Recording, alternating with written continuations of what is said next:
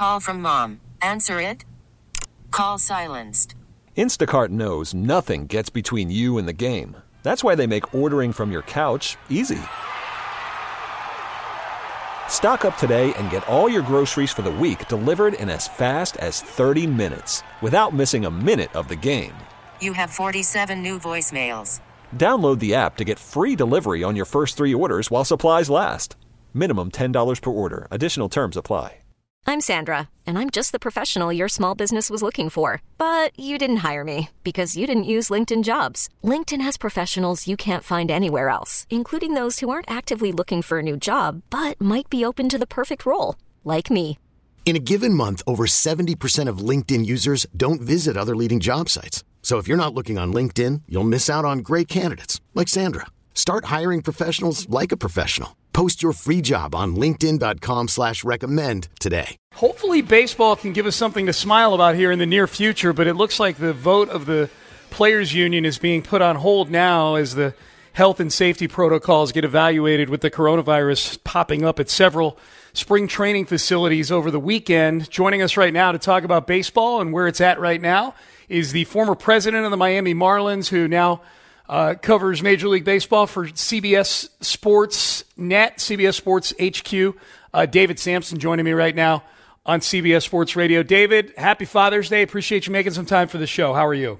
I'm doing great. My pleasure. How are you doing? I'm doing fantastic. So, at this point, David, with the latest news on where baseball is at with this negotiation, because they, they seem to be getting closer in terms of the number of games that each side is wants as part of this package. But now the coronavirus has become a major storyline in this whole thing. Right now, is the season in more danger because these two sides can't get along, or are they in more danger because of the, the health and safety issues?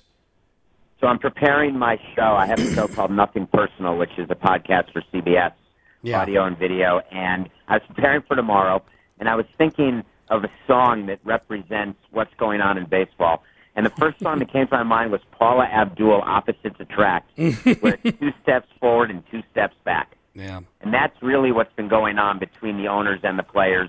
Anytime there's progress, you're going up the roller coaster, then you're going back down, and around and round she goes. And the irony of it all is that even with an economic agreement, they would not be able to be in spring training right now because of coronavirus.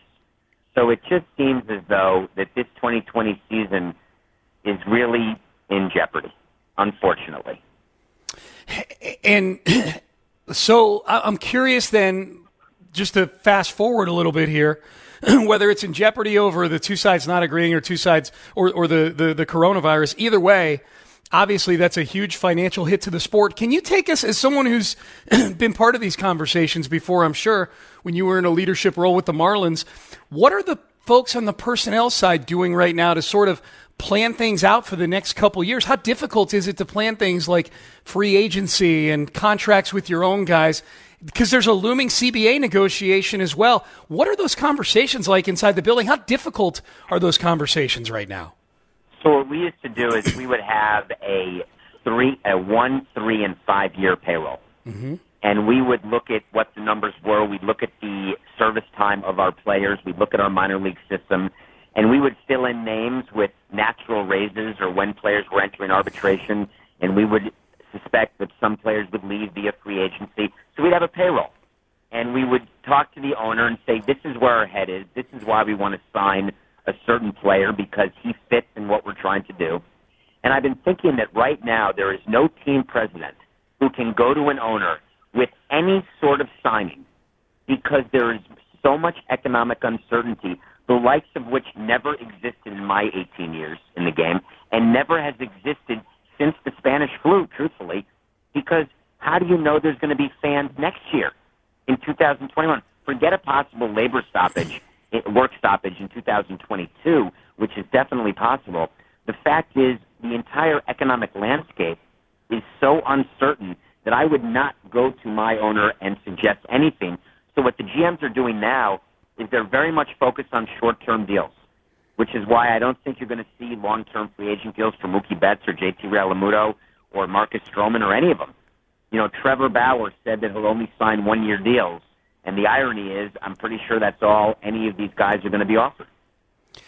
That, okay, that's interesting. David Samson, former executive for the Miami Marlins, former team president, and also and covering MLB right now for CBS Sports Net. Um, David, so I, for example, I live in Houston. And before the coronavirus hit, big talk in the offseason was hey, George Springer, he's heading into his last year. He's probably one of, if not the most popular players on the team. He's the leader of that team. He's sort of the heartbeat of that team. But I think a lot of people here were concerned, say back in January, that a year from now, George Springer's going to leave because there's only so many of these guys that Jim Crane can pay.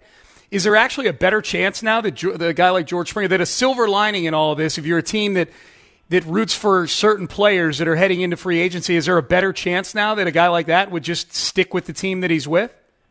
I think there's a better chance that players are going to take qualified offers, so the Astros will offer him a qualified offer if they can't get him extended. And the real question you're asking is whether Springer and his representative will be able to adjust their expectations yeah. and recognize that they're not going to get what they thought they were going to get in terms of years or annual value. And if the agent convinces the player that it's not good right now, but just stick it out another year and it'll all be okay once there's a new CBA, I think all of these guys will choose one year pillow deals, if you will, which is why the Astros would have an advantage on a qualifying offer standpoint. They'll offer him the 18 million or the 17 million for the year, and he could very well take it and then go into free agency a year after when there may be more certainty. Interesting. Um, so Rob Manfred is catching all kinds of heat, obviously, from everybody. I think anytime the sport is like this and it, it, you're trying to get it back on the field, especially in the day and age we're in right now, where we haven't had sports in forever and there's this pandemic going on, that everybody's just mad. You know, from a fans and a media standpoint, we're just mad at everybody right now that they can't get this thing back onto the field.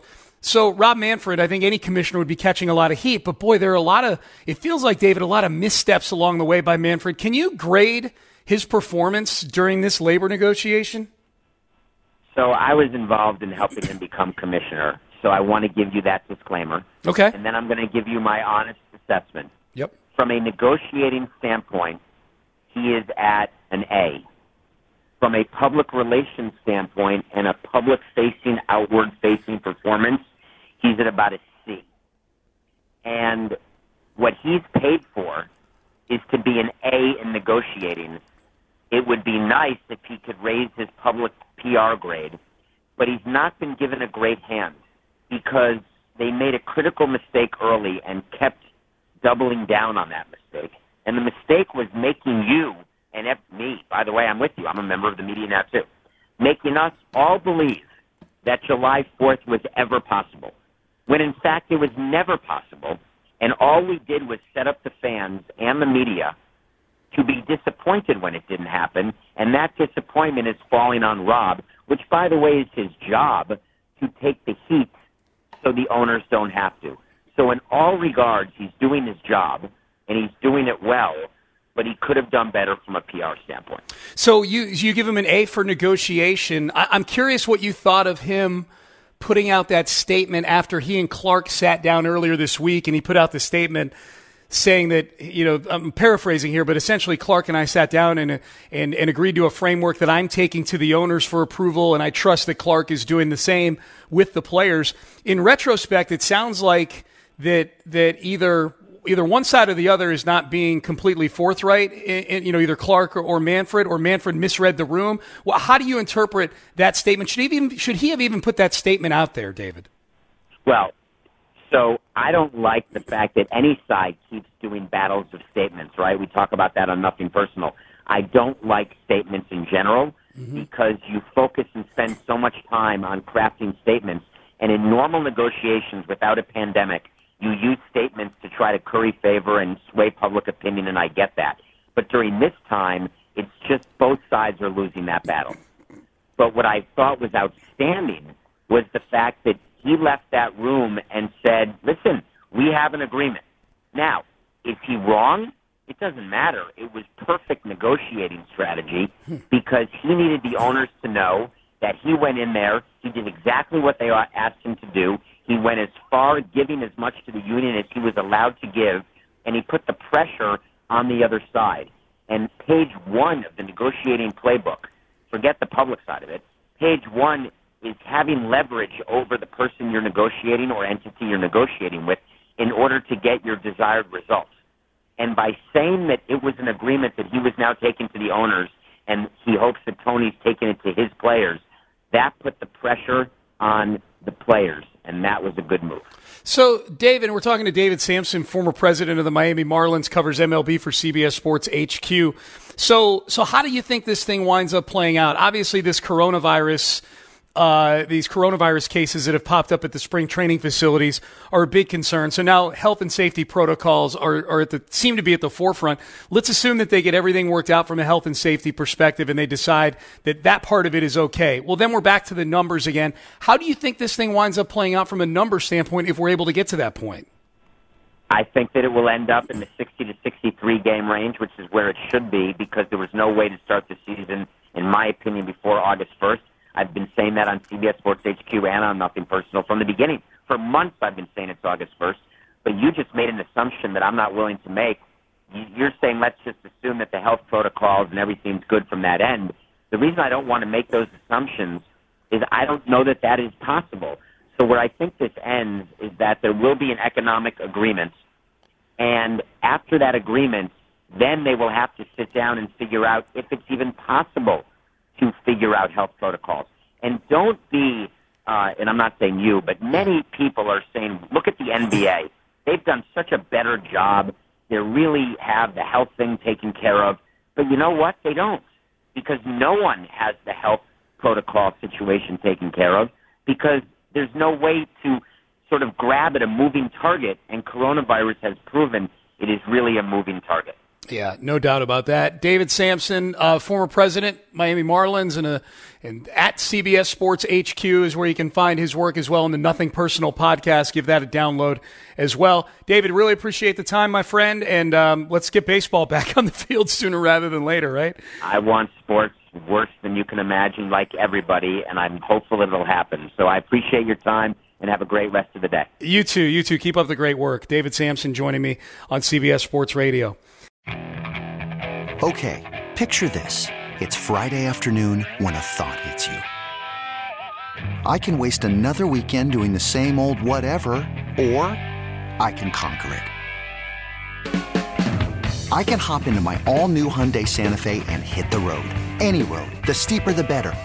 Because my all new Santa Fe is available with H track, all wheel drive, so I can hit the trail without a worry in the world. Heck, with three rows and best in class rear cargo space, I can pack the whole family in with all our gear.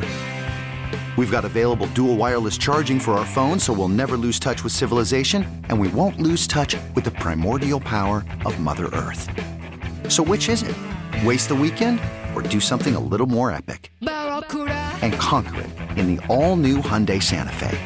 Visit HyundaiUSA.com or call 562 314 4603 for more details.